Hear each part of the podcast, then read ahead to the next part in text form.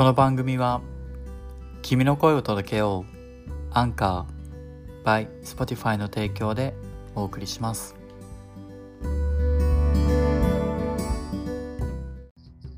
じゃあジャパレスとあとファームかとクリーナーとまあタイレストランか。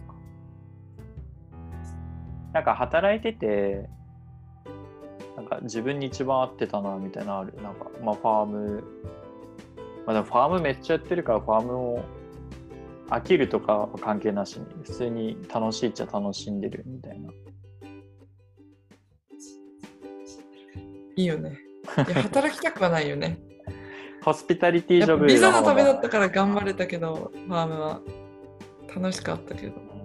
やっぱなんかこう人とコミュニケーション取ってやるような仕事の方が楽しみがあるから。うん、私は接客業が結構日本でやったことなかったけどねウェイトレスとか、でもやっぱりそこでやっぱりジャパレスでしかずっと働いてなかったけど今回このバイロンに来て完全日本人のいないそのもう王子とタイ人のハーフの人が経営してるタイレストランでまあもうジュニアって高校生とかの子がもう現地の王子の子が働いてるタイレストランで働いてみてもう王子として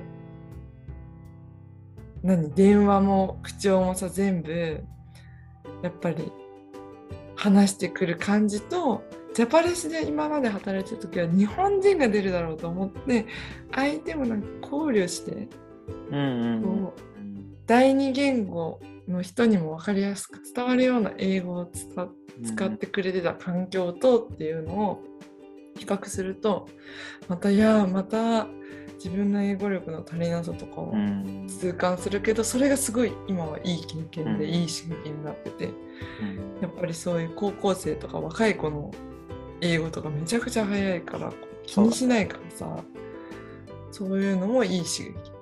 でも結構今バイロンで働いてるジャパレスの方も来るお客さんがもうアジア系あんまりいないからさ、うん、そうだね。ローカルの王子だったりもうほんと観光客で日本食好きだったりとか日本文化の好きな人たちって。結構なんだろう。ハイステータスな感じの人が多いじゃん、お客さ。ん、そうだね。お金持ってます、ね、そうそうだからまた全然違くて面白いしすごいみんな喋るの好きだからいっぱい喋れて楽しいなと思って、うん、そっちも好きかな？なんかあのわかんないけどジャパレスで働きたくない人みたいな、うん、そのカテゴリーにいる人って俺もあんまりジャパレスに最初働きたくなかったタイプなんだけど、まあ、それはなんかあの労働環境が結構ひどいみたいな、うん、まあ、それは多分シドニーのジャパレスで最低賃金より下回っててみたいな。オーナーがすごいボスィーでなんかいろいろ変な人だみたいなイメージがあったからなんだけども実際インタビュー受けて入ったらもう別にそんなこともなくて。でしかもお客さんもアジア系ね、さっきトミーが言ったみたいに全然いなくて。いろんな多国籍、ね、まあバイロン自体がねそういった土地だからだと思う。そうヨーロピアンが多いし、うん、そうそうそう。だから英語も全然喋ろうと思ったらねそのお客さんと対話もできるし、うん、まあ、キッチンは日本人だったんだけど俺が最初行った時はもうウェイトレスはあのね日本人じゃないたちだったから。そうその子たちと連こうコミュニケーション取るのはもちろん英語だから。英語をしゃべるっていう環境全然あるんだよね。ジャパレスでも、まあ、場所にもよると思うけど。日本人いたっけ誰か。いないよね今。日本人いない。トライアルではいたけど。トライアルでは来たっけ。うん、うん、だからそうそう。意外とね英語環境で。うんで そのバイロンのジャパレスは結構あのしっかり働ける子しか雇わないから。結構ねトライアルに日本人来るんだけどもうダメだダメだよねこの子っつって取らない。結構多い。結構何人？でもそう、うん、そうね。ジャスティンは見てきたかもね。私の時はほらいなかったから日本人数。そうだね。トミーの時トミーに行き着くまでに結構何人か。って言ってたね。トライアルでお店を回してたのかもあるけど。まあまあまあそういった話もあって、まあ、その後のファームチョコレートのやあのチョコじゃねえや。なんだっけあのマカダミア。マダミアとかっていうのもガムツリ違う。の。ーを魚のパッキングのやつはツリーじゃなくてバックパッカードットコムみたいななんかバックパッカーの情報を載せてるバックパッカー情報を載せてるサイトで見つけて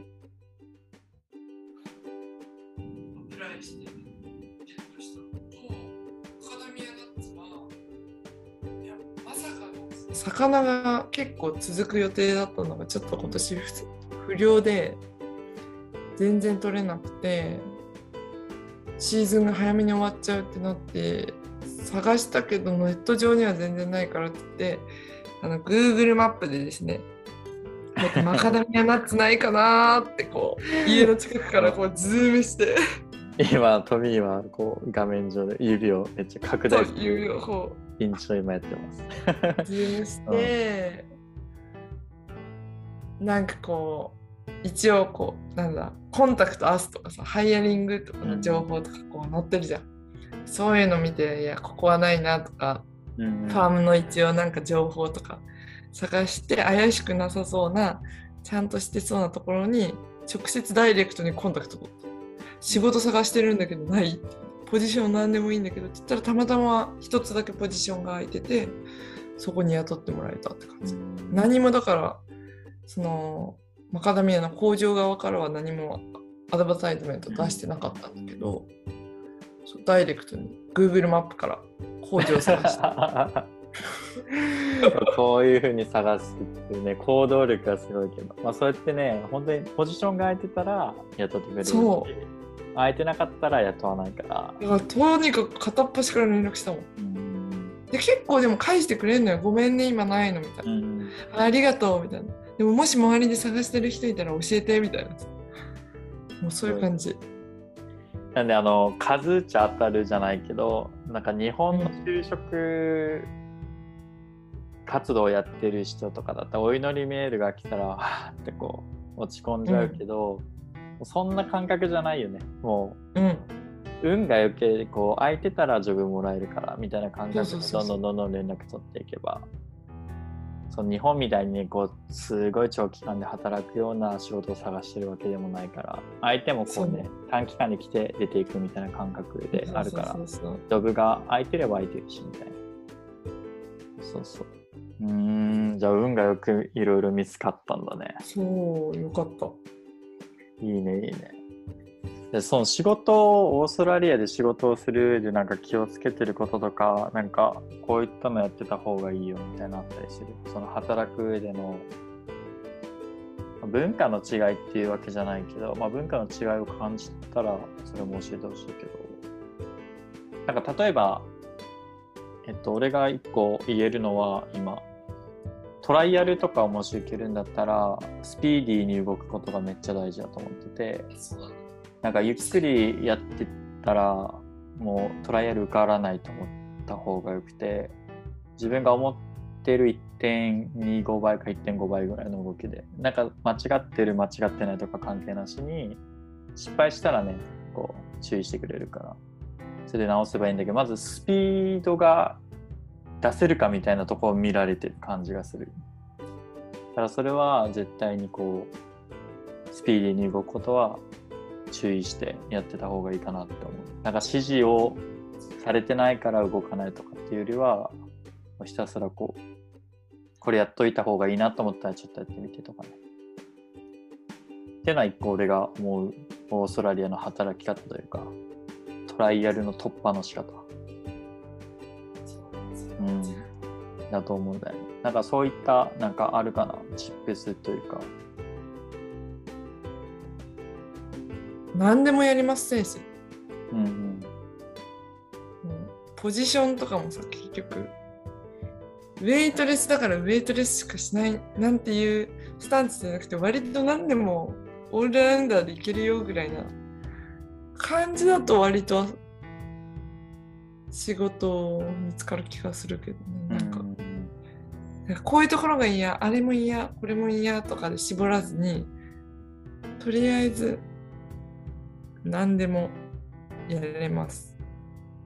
女の子はも多分結構ウェイトレスで働くみたいな機会が多くなるのかなと思うんだけど、まあ、そのホスピタリティジョブを探してる人だったら、うんまあ、ファームを除いてねうんそのシティジョブとかで、まあ、カフェとかでもそうだと思うんだけどでトミーはうんレストランで働いてるじゃない。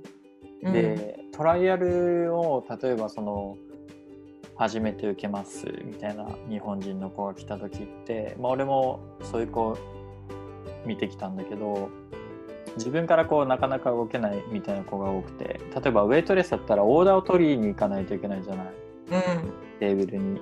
でも初めてやるそのお店のトライアルでオーダーの取り方も習ってないみたいな、まあ、簡単にこう習うとは思うんだけど実際に始める前にとか。確かに。でそういう時ってトミーだったらもうなんかああそこでオーダーしたそうなししたいよなみたいなもうレディーなテーブルがあるなと思ったらもうトライアルであそこにちょっとオーダー取りに行ってって言われる前にこう自分からバッて行くみたいな、うん、なんかもうあそこがレディーなんでそうだね。もうとりあえず突っ込むね。うんそうそうなんかそういう事。そうそうそういう精神というかなんて言うんだろう。まあ言われる前にこう気づいたらやってますみたいな。そういうのは結構ウェイトレスは必要かなと思ってて俺の中では。見られてるかも結構。うん電話を取りますとか、うん。そう、躊躇なく割と何でもうんうん。やっちゃった方がいいかもね。うんなんかねその初めてのやつでじゃ完璧にできるかっていうとそうでもないから。とりあえずそれを目指さなくても別にいいけど。まあオーダーミスとかはもうない方がもちろんいいんだけど、まあ、そうやろうってする姿勢は見せないとトライアル受かるの結構難しいのかなって思うんだよね。ウェイトレスは特に。うんキッチンもやったことないからわかんないけど、ウェイトレスはもう見せる、とにかく。なんかすぐ片付けるとかね、お客さんが。せかせか動く。足りそうみたいな。うんで、ドリンクがなさそうだったら、ちょっとドリンクもう一杯飲むぐらい聞いとくとかさ。うんなんかそれでよく使ってる英語のフレーズとかあったりする？まあ、can I ready to order? なんか、手がとかさ。誰とか？うん、are you ready to あ order? とは、Would you like another drink? とか？うんなんかよく使うので言ったら例えばオーストラリアだったら席に着いたらまあ最初タップウォーターみたいなお水を出して、まあ、メニュー見せて最初にドリンクを取ったりするよねオーダーでね。うん、そうそうそう。えー表よりは見ただろうぐらいの時に一回声かけに行くよ。うん、Hi, how are you? とか言ってそうね。まず挨拶してみたいな。結構あ、の、excuse me とかもないもんね。Hey ないね日本のすいませんみたいなのもないから自分でこのテーブルの様子を伺ってそう、もうウェイトレスがいかに動けるかだよね、うんあれは。じゃないといつまでたってもオーダー取れないから自分からテーブルに行かないといけないっていうのが、うんオーストラリアスタイル。うん。うん、で Are you ready to order? ってそうそうそうオそう。Are す you か ready to order? か、Would you like something to drink first? とかうん、そうだね。言って、まあドリンクのオーダーもらって、で、and とか言って、ちょっとこう、フードメニュー覗きながら、うん Would you like something tapas? とか、なんかこう、for entree, are you ready to order, order for entree? とか言って、ちょっとちっちゃいなんかつまみ系？とかなんか一緒にもうオーダー取れたら楽だから、キッチンも。ちなみに今出てたオントレイってどういう意味なの、うんあースターターと一緒。うんスターターとかタパスとかと一緒。最初に来る。お酒と一緒に出すものそうそうそうそうそう。うんそうしたオーダーサイドディッシュって感じ。取り方もあるよね。そうそうそうなんか結構多いのはドリンクだけ最初取ってドリンク持ってくる間になんかフード考えといてねみたいな感覚で。そう。だと思うけども忙しい時はなるべくそのちっちゃいのまではもう取りたいよね。私として。は勝手に。枝豆でしょ？枝豆でしょ？みたいな。そうそうそうそう。そしたらさこうロケットが別になるじゃない？うんうんうんうん。そそうするともうね。そうそこもミスが減るしさ私的にね。わかんない。キッチンはどうなのかはわかんないけど。ちゃんともうそこで捨てられるじゃん。なんとなくこう。ん。う第一次終わったと思ったそうね。なんかあの細かいのとメインとかが一緒に入っちゃうとメイン出すまでその血糖捨てれないから。そうそうそう。あと打つ順番とかも私は気にしちゃうけどね。うんありがとう。まずこう上から出してほしい順から打ちたいとかいろいろ細かい話はあるんですけど。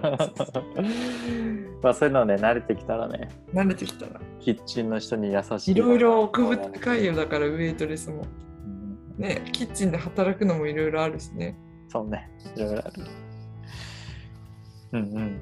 まあそのまあトライアルとかを考えてるんだったらまあスピーディーに動いて、まあ、とりあえず込んで、まあ、ウェイトレスに関してはだけど。ファームでも結構ファームはもうトライアルってないよね、ないないなうん、もうなんか。でも大丈夫。日本人っていうだけで大体得して採用される、ファームは。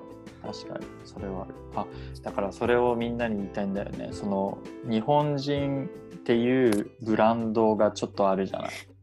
仕事をしっかり真面目にするって。うんうんうん。で真面目にしてない日本人でも他のウエスタンピーポーと比べたら真面目な方なんだよねそれでも。そう。不思議だけどね。そう。でレイジーにこう怠惰に働いてたとしても他と比べたら日本人って結構真面目にやってる方だからそこれからワーホリとか来る人とか今でもワーホリとかでも働いてる人はそのブランド構成にこうちゃんと伝えるためにしっかり働いてほしいって思う。その、にうん例えばそのオイスターファームで日本人がじゃあ次働いてこいつがめっちゃダメだったら次また日本人取ろうって思わなくなっちゃうじゃない、確かに。ちっちゃい家族系みたいなファーム。だったら、うん。だからしっかりねその次ほどほどに働ねく。そうそうそう。ほどほどにレイジーでそうそうそうそう。ほどほどに働いて AG さんも学ばないといけないから、うん。そうそうそう。それは思う。なので皆さん、うん真面目に働いてほしいなって思うんだよね。そう。だってもう走りすぎって言われるもんね私。タイレストランの 走ってないんだよ実際は。実際は走ってないんだけどみんなからするとそんなに早く動かなくていいのに。なるほどね。なるほど。いやでも忙しいでしょ。うん。やることいっぱいあるんだからって。私はそんなに走ってないよって言いながらもやってる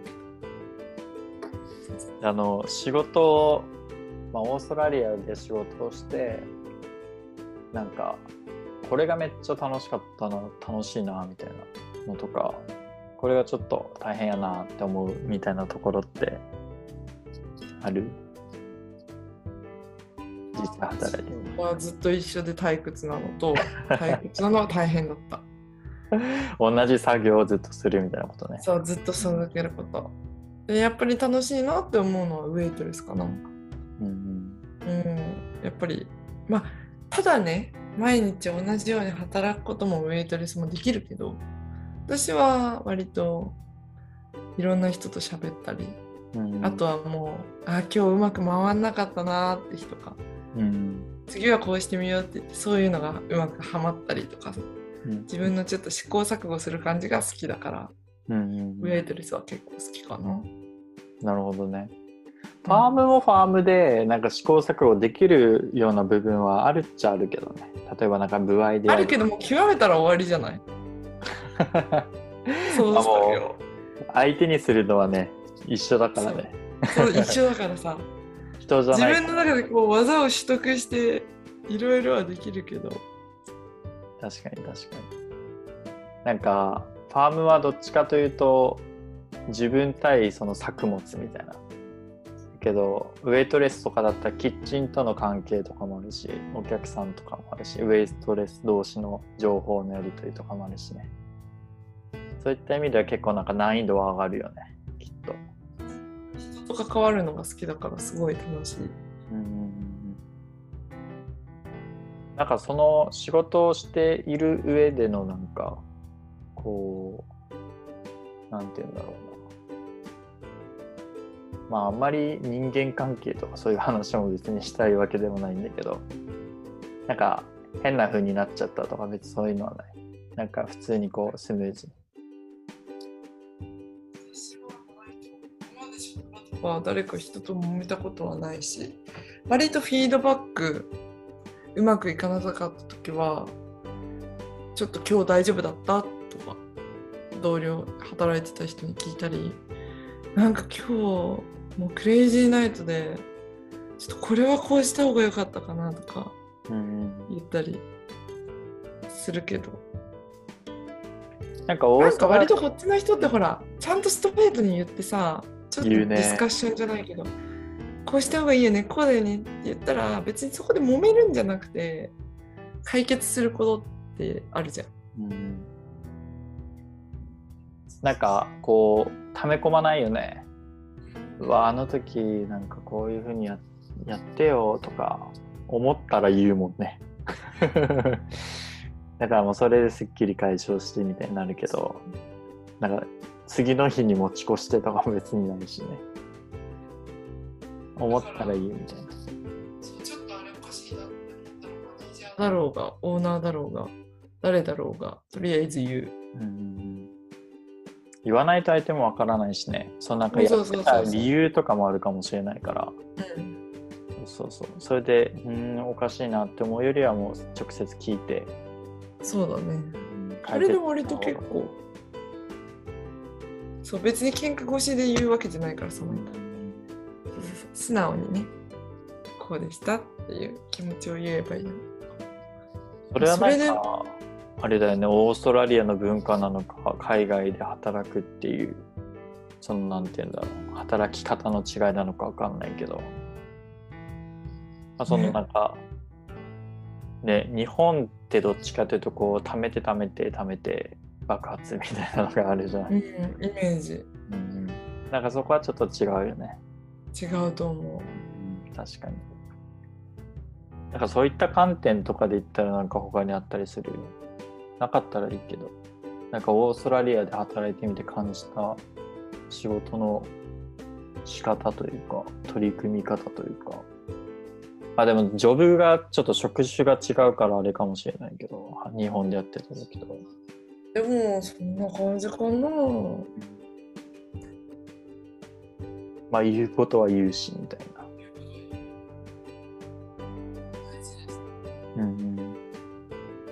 なんかオーストラリアは、うん、まあ働いてる職種にもよるけど残業みたいな感覚が結構あんまりないのがいいのかなと思っててなんかファームで特に感じて最初の言ってたバナナファームって1週間にこんだけやりますみたいなエリアがあってそれを1週間以内にやったらいいのね。だから1日終わった時に全然終わってなくても、まあ次の日で巻き返る巻き返せるでしょみたいな感覚ですぐこの時間が来たらもう帰りますみたいな感覚だったの最初。だからそれがめっちゃいいなと思って。なんかもう1レーンやりますみたいなのが全然ない。んだよねうんそうそうそう。だからなんかそのワークライフバランスっていうのかな。プライベートと仕事のはもうきっちり守ってる感じは、働きたくなかったのって言えるからね。残業してくれるって言われていや今日は無理。ねそうそうそう。普通に言える、そういうのがあるなっていうのはあるけど、うん、確かに。うん。そんなもんかなじゃあ。なんかじゃあ最後に仕事する上でまあいろいろ聞いてきたけど。なんかこれはやった方がいいよというかこの精神でやってくださいねみたいなみんなにアドバイスするとしたら。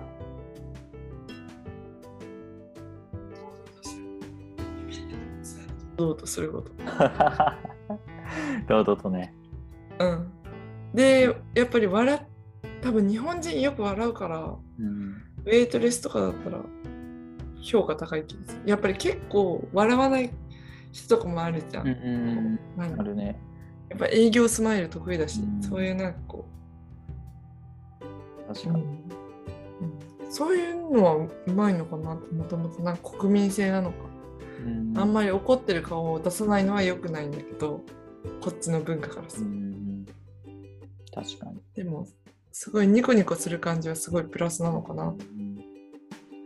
そういう意味ではあのフレンドリーさっていうところだよね。なんかあの、うん。実際に自分がお客さんとなってお店に行った時でもめっちゃ感じるんだけど。うんフレンドリーな人とフレンドリーじゃない人の差がさ 本当になんかえーって思うぐらいになんかあったの大丈夫そう思う思う。はいこれなんみたいな。みたいな。心配になるぐらいに落ち込んでそうな感覚の人もいるじゃん。そうそうそうそう。だから自分が働く側になったらちゃんとねフレンドリーになろうみたいな思うこと多分出てくると思うんだけど、あるほんとねすごいよね差がね。うん。うんびっくりするよね。うん。何事もは一言もこう話さず来いみたいなのもあって、うん。基本オーストラリアはねこうハワイユーとか言ってくれるからね。そうだね。それをベースに考えたらえって思うよね。うん思う思なんで元気に明るく辛いことがあってもニコニコして働けば、まあ、お客さんも優しくなるしね。ハッピーになるし。うんそれをじゃあしっかりとやってくれたら、まあ、どこでも働けるかな。ういるよ。私で働けてんだもん。だそうです。旅はいろいろやってるからね。うん。いろんなまた自信もついて。そうね。これからどうするの ?3、3、ん？サードはもう降りたんだっけ？でもセカンドが切れるのは12月だから12月1日だからそれまでは時間あるしうん。うんまあ、ブリッジングになるかもしれないけどね。あるか12月中には降りるんじゃない？うんまあ、もうファームはしない。もうファームはしないよもちろん もうサードも取るからね。うん。そうサード取ってこの夏はここバイロンで働こうかなとうんうんうんうん。いや、まあ夏のバイロンは楽しいからね。忙しいけど。忙しいけどね OK、じゃあ仕事はそんな感じで。あこれ大丈夫？エピソード2ぐらいに大丈夫大丈夫。これはさっきより大丈夫。朝雪より大丈夫よかっここに収めますもう 逆に切れないかなこの長さ じゃあありがとうございましたドミ。たありがとうございました。またお願いします。バイバはイ。